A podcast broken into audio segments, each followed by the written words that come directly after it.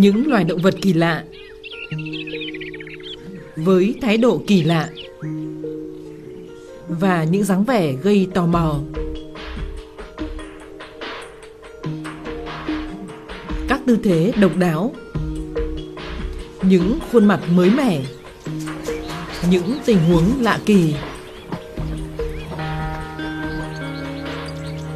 Có rất nhiều loài động vật kỳ lạ với những hành vi độc đáo ở đồng cỏ những con khỉ vơ vít với vũ khí đầy mình, những con sư tử ở trên cây, những sinh vật này có cuộc sống vô cùng thú vị và có cả những cá thể luôn tự do làm bất cứ điều gì, bất kể tập quán sinh sống của đồng loại mình.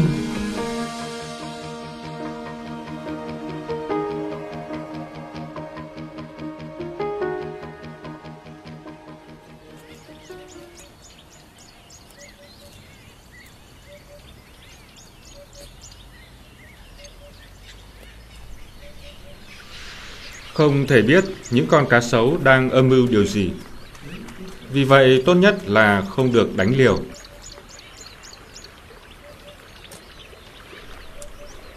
Hoàn toàn bất động, chúng là loài động vật không thể lường trước.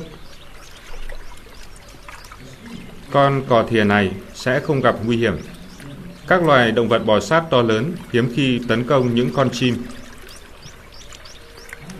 Tuy nhiên, con cá sấu dường như đang quan tâm đến các sinh vật vừa tới uống nước.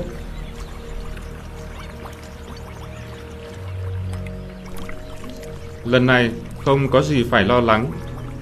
Con cá sấu chỉ đơn giản là đang cố bắt một con cá. Nó đã bỏ lỡ cơ hội nên nó để con cá bơi đi. Nó đang quan tâm đến các chuyển động khác dưới nước. Tiếng kêu vọng đến từ khu vực hạ lưu, gần đàn Hà Mã.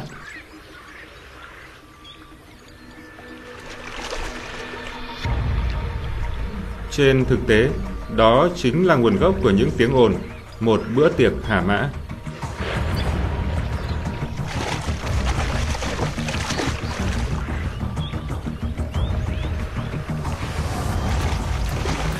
Đây là một dịp hiếm hoi và còn hiếm hơn nữa khi có thể ăn thịt con mồi to lớn như vậy.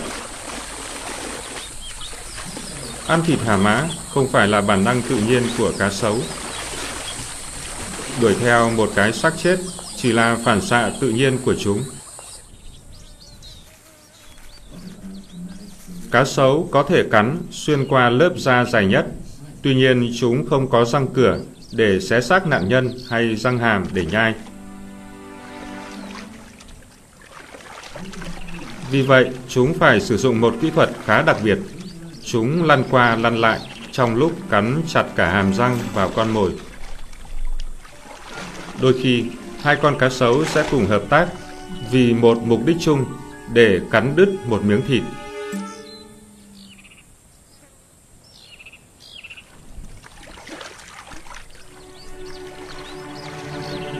Sau bữa ăn, cá sấu có thể trông cậy vào cái dạ dày siêu khỏe của mình để tiêu hóa miếng mồi một cách hiệu quả. Từ da đến xương, tất cả đều đã bị tiêu hóa.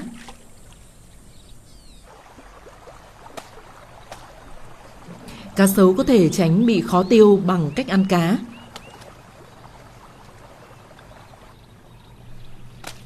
Khi vùng nước chủ phú tràn đầy các sinh vật, cá là thành phần chính trong thực đơn của chúng.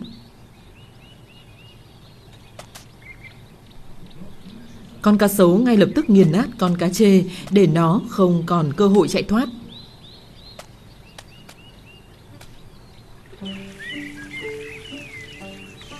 Thông thường, loài động vật bò sát to lớn này có sở thích trôi nổi nhẹ nhàng gần các bờ sông.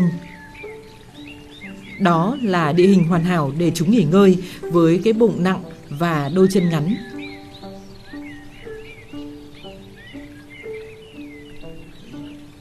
Chúng thích các bờ sông bằng phẳng và có bãi cát nơi chúng có thể tha thần và đắm mình trong ánh nắng mặt trời.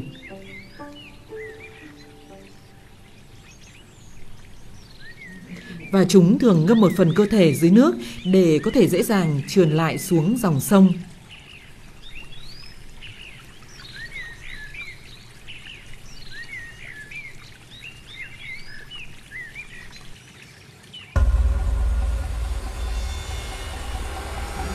Con cá sấu khổng lồ dài 5 mét này vừa làm một điều ngược lại. Không ai biết lý do tại sao, nhưng nó đã trèo lên một tảng đá cao trên bờ biển.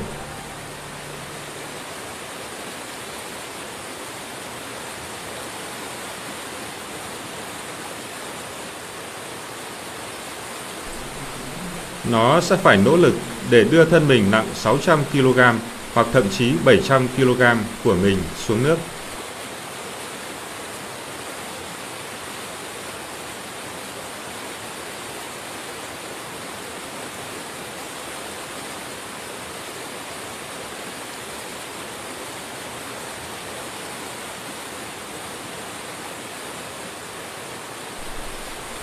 Bị tấn công liên tục, con cá sấu không thấy thoải mái chút nào dưới dòng nước chảy xiết. Con sư tử cũng cảm thấy không thoải mái, nó đang ở một nơi xa lạ. Con sư tử này đã phạm một sai lầm. Nó đã ăn thịt một con trâu mà nó vừa giết chết ở gần mép nước và sau đó đi ngủ. Quay trở lại với miếng mồi sau giấc ngủ đã trở thành một vấn đề.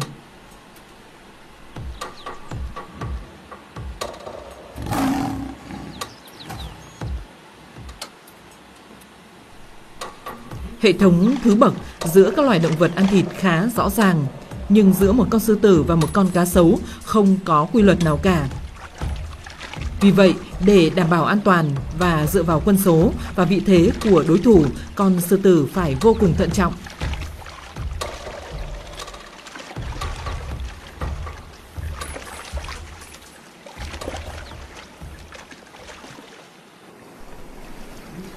Sự cạnh tranh thường không xảy ra trên thượng nguồn. Xác của hàng chục con linh dương đầu bò, những con đã không thể vượt qua dòng sông thường trôi về đây.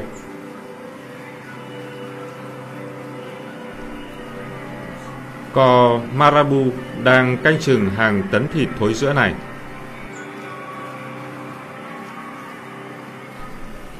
Khi có những món quà từ trên trời rơi xuống, loài cò lớn ở châu Phi luôn xuất hiện gần đó. Cò Marabu thường ăn xác chết, nhưng thực tế nó sẽ ăn bất cứ thứ gì nó tìm thấy. Con rùa này thì sao? Tuy nhiên nó ngay lập tức được thả đi. Việc biến một con rùa thành bữa ăn có lẽ hơi phức tạp.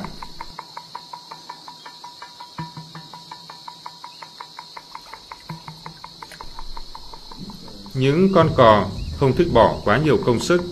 Trên hết, chúng là những kẻ cơ hội. Nếu mục tiêu còn di chuyển và không quá lớn, nó trở thành một bữa ăn tiềm năng. Tuy nhiên lần này chúng đã quá tham vọng.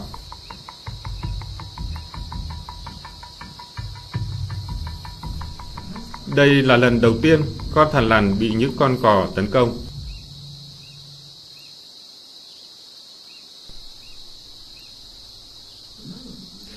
Cò Marabu luôn hiện diện trên các vùng đồng cỏ ở châu Phi.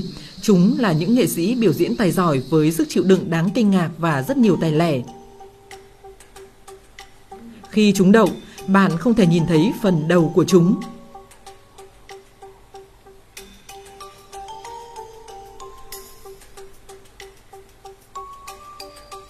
Chúng cũng có thể biến thành những chú hề hay nghệ sĩ nhào lộn.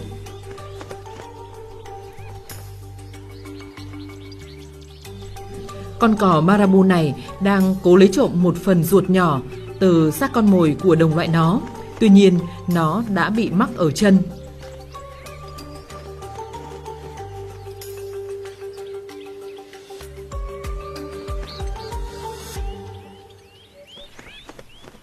Để tránh những rắc rối này, con cò có thể từ bỏ sở thích ăn xác chết và chuyển sang một sở thích khác, đó là bắt cá.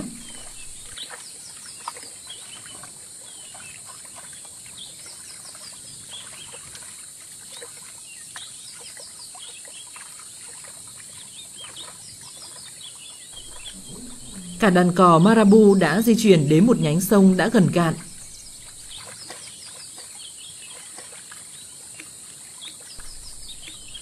Chúng không phải là sinh vật duy nhất tận dụng cơ hội này. Rất nhiều loài chim bắt cá đã ở sẵn đó.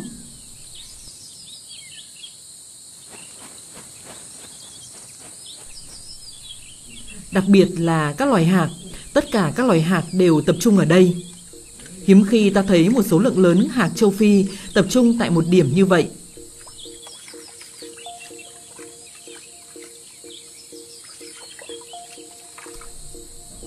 Ngoài cò marabu, còn có những con hạc đen với phần mỏ màu đỏ.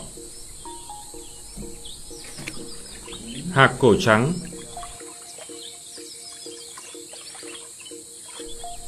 và hạc mỏ vàng.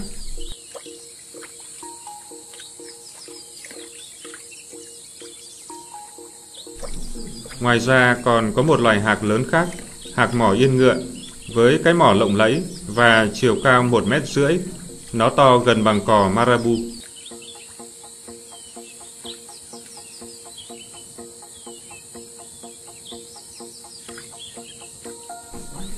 Mặc dù có màu sắc khá nhạt nhòa, con vật này chính là một con hạc cổ phồng.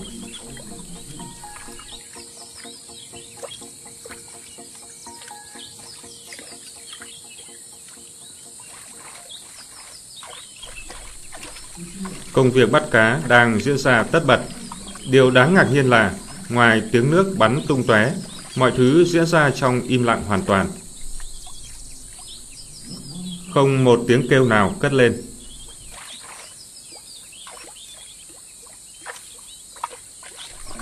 Thực tế là tất cả các loài hạc hầu như đều không phát ra âm thanh nào, ngoại trừ trong mùa giao phối, chúng sẽ cất tiếng kêu để gọi bạn tình.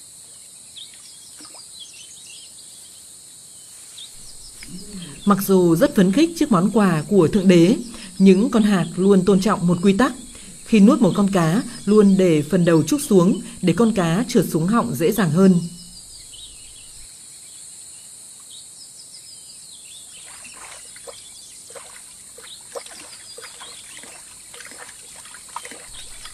Việc bắt cá diễn ra nhanh gọn như một điều kỳ diệu, nhưng những con hạc cũng rất khó tính.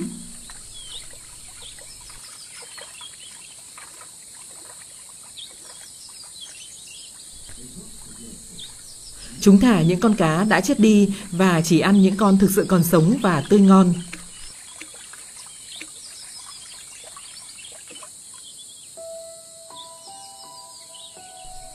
Khi đã ăn đủ no, những con hạc to lớn sẽ ngồi xuống bằng cách gập phần chân một cách kỳ diệu. Đầu gối của chúng dường như bẻ ngược lại. Nhưng đó là bởi chúng ta không hiểu chính xác cấu trúc chân của chúng.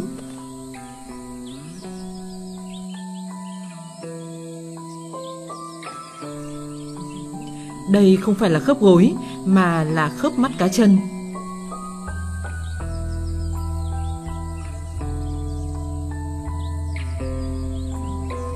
Một điều kỳ lạ khác ở những con hạc này là màu sắc đôi chân của chúng.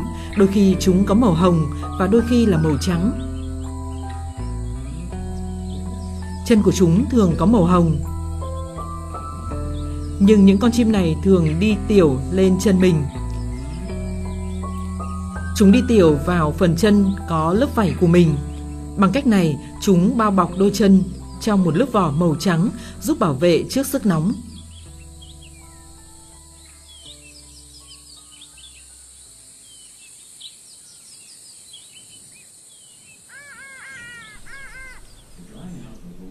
Tin xấu cho tất cả các loài là những hồ nước đang ngày một cạn khô. Con hà mã này đã chết nó không tìm thấy một nơi đủ sâu để ngâm mình.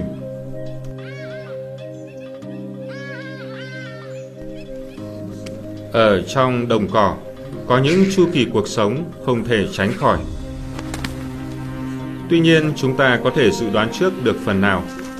xác chết động vật sẽ luôn thu hút kền kền, và loài kền kền thì luôn tranh giành với các loài chim ăn xác chết khác.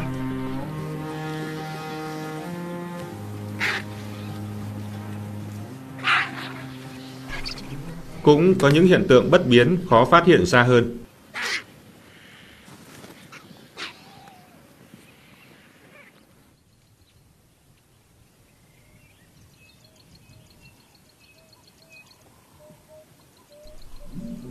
Loài khỉ đầu chó là một loài động vật rất hiếu kỳ và đầy cơ hội. Chúng đang tò mò trước các lớp vỏ lạ trên thân cây. Đây là một lớp vỏ cơ thể, chính là lớp vỏ còn lại sau khi một loài côn trùng lột xác.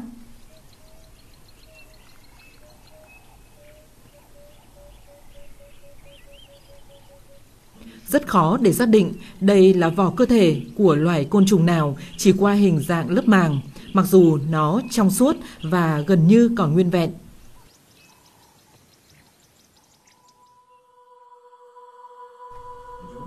Tất cả bắt đầu trong lòng đất, dưới gốc cây. Sau vài năm dưới dạng ấu trùng, con ấu trùng bò ra khỏi lòng đất và bắt đầu hành trình trèo lên cây.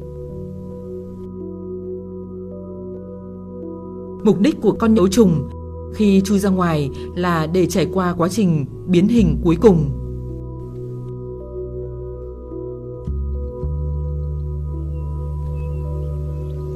Nó sẽ phải lột bỏ lớp vỏ để biến thành con ve sầu và bắt đầu cất tiếng hát.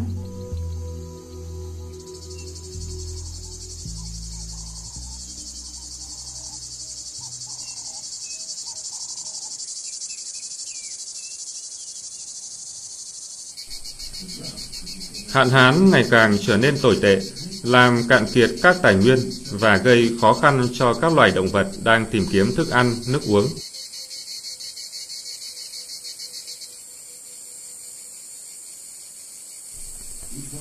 Mỗi sinh vật đều cố gắng làm tất cả những gì có thể. Những con lợn biếu dùng mõm như một cái sẻng đào xuống lớp cát dưới lòng sông để tìm nước uống.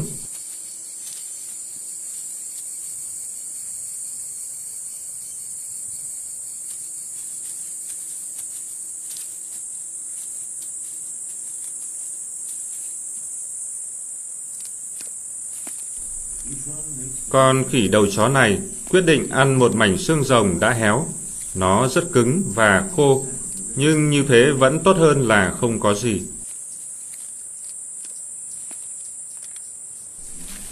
Tục ngữ có câu, phải biết xoay sở với những gì mình có. Nhưng không phải con khỉ đầu chó nào cũng khôn ngoan như vậy. Thậm chí, có những con đã phá vỡ quy luật của tự nhiên.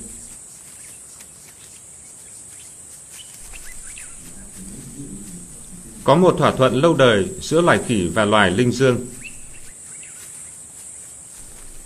Chúng sinh sống cạnh nhau trong sự tin tưởng lẫn nhau, bởi không có lý do gì khiến chúng phải cảnh giác, trừ khi sự căng thẳng do không có đủ thức ăn dẫn đến những hành vi cực đoan.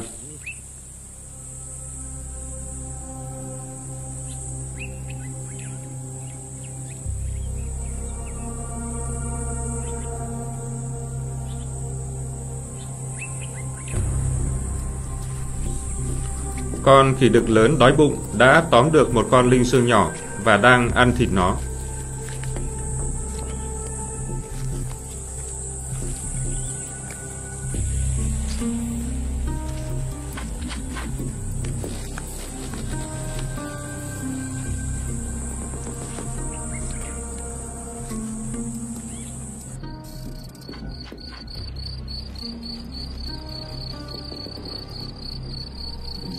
Con hiêu cao cổ không hành động giống như động vật ăn thịt. Nó chưa chuyển sang chế độ ăn giống như loài linh cẩu và chó rừng. Tuy nhiên, chúng ta không thể bỏ qua thực tế rằng nó đang nhai một mẩu xương.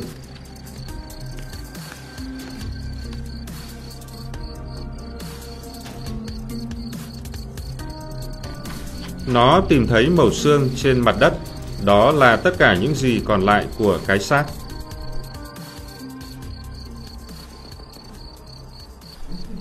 Hành vi này chỉ xuất hiện trong thời kỳ cao điểm của mùa khô, khi hiêu cao cổ bị thiếu dinh dưỡng trầm trọng. Nó không thể hấp thụ đủ lượng canxi và phốt pho mà nó cần từ lá cây. Vì vậy, nó nhai xương cho đến khi các chất dinh dưỡng bên trong hòa vào cùng với nước bọt. Điều nguy hiểm là con hiêu cao cổ có thể nuốt một mẩu xương quá dài, khiến bản thân nó bị thương.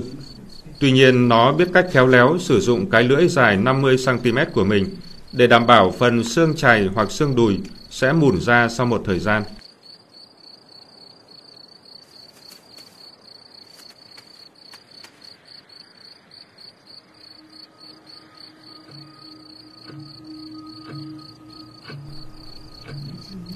Thiên nhiên dù ít hay nhiều, luôn cung cấp lượng thức ăn vừa đủ để các loài sinh vật được cung cấp dưỡng chất cần thiết. Khó khăn thực sự nằm ở việc thiếu nước. Ngay cả những loài chim đã thích nghi với điều kiện khô cằn như con diều hâu này vẫn cần được uống nước. Không bị phân tâm bởi đám đông chút nào, loài chim ăn thịt vĩ đại này đang thỏa mãn cơn khát của mình bằng sự thanh lịch và một kỹ thuật hoàn hảo. Cúi xuống uống và ngẩng lên để nuốt.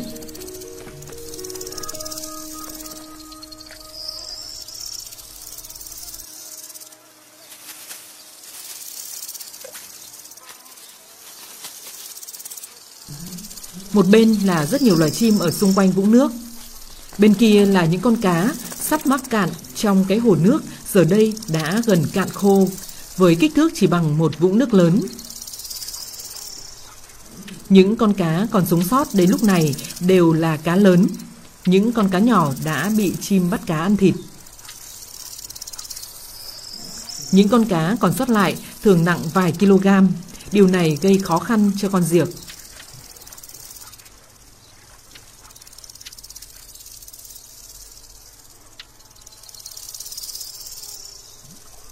Bất cứ nơi nào có nước, dù chỉ chút ít, thiếu oxy hay đầy bùn và cỏ dại đều có thể được tận dụng cho đến khi trời mưa.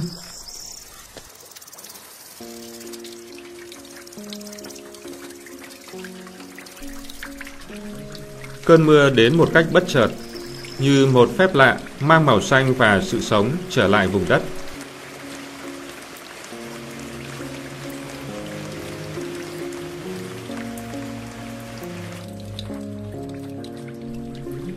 Không biết xuất hiện từ đâu, còn cuốn chiếu lên đường khám phá mặt đất ẩm ướt.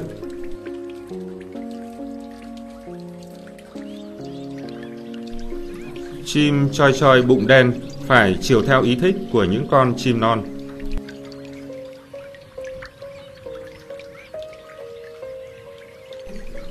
Con chim nhỏ này đang muốn tìm nơi trú ẩn, nhưng tất cả mọi nơi đã được tận dụng và không ai chịu di chuyển để nhường chỗ cho nó.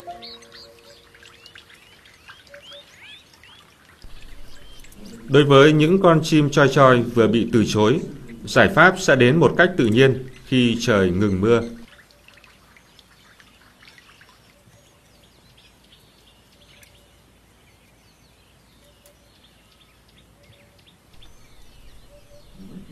Thời tiết ẩm ướt cũng khiến những con rùa xuất hiện. Đây là một con rùa da báo, nó có tên gọi như vậy là bởi những họa tiết trên mai của mình. Rùa da báo là một loài rùa ăn cỏ lớn. Ở giai đoạn trưởng thành, nó có thể dài tới 50cm và nặng hơn 20kg.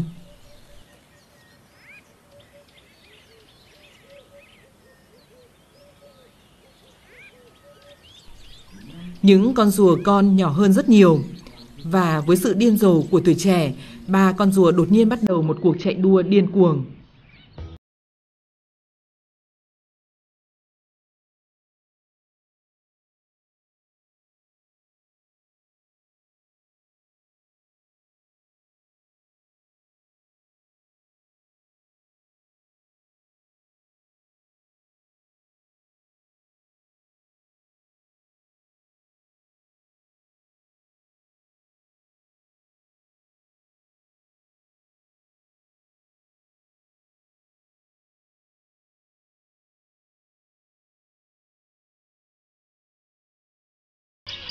Chim tete châu Phi tự hào khoe cái tích dài dưới họng của nó và vịt màu lược châu Phi thì khoe cái biếu trên mỏ của nó.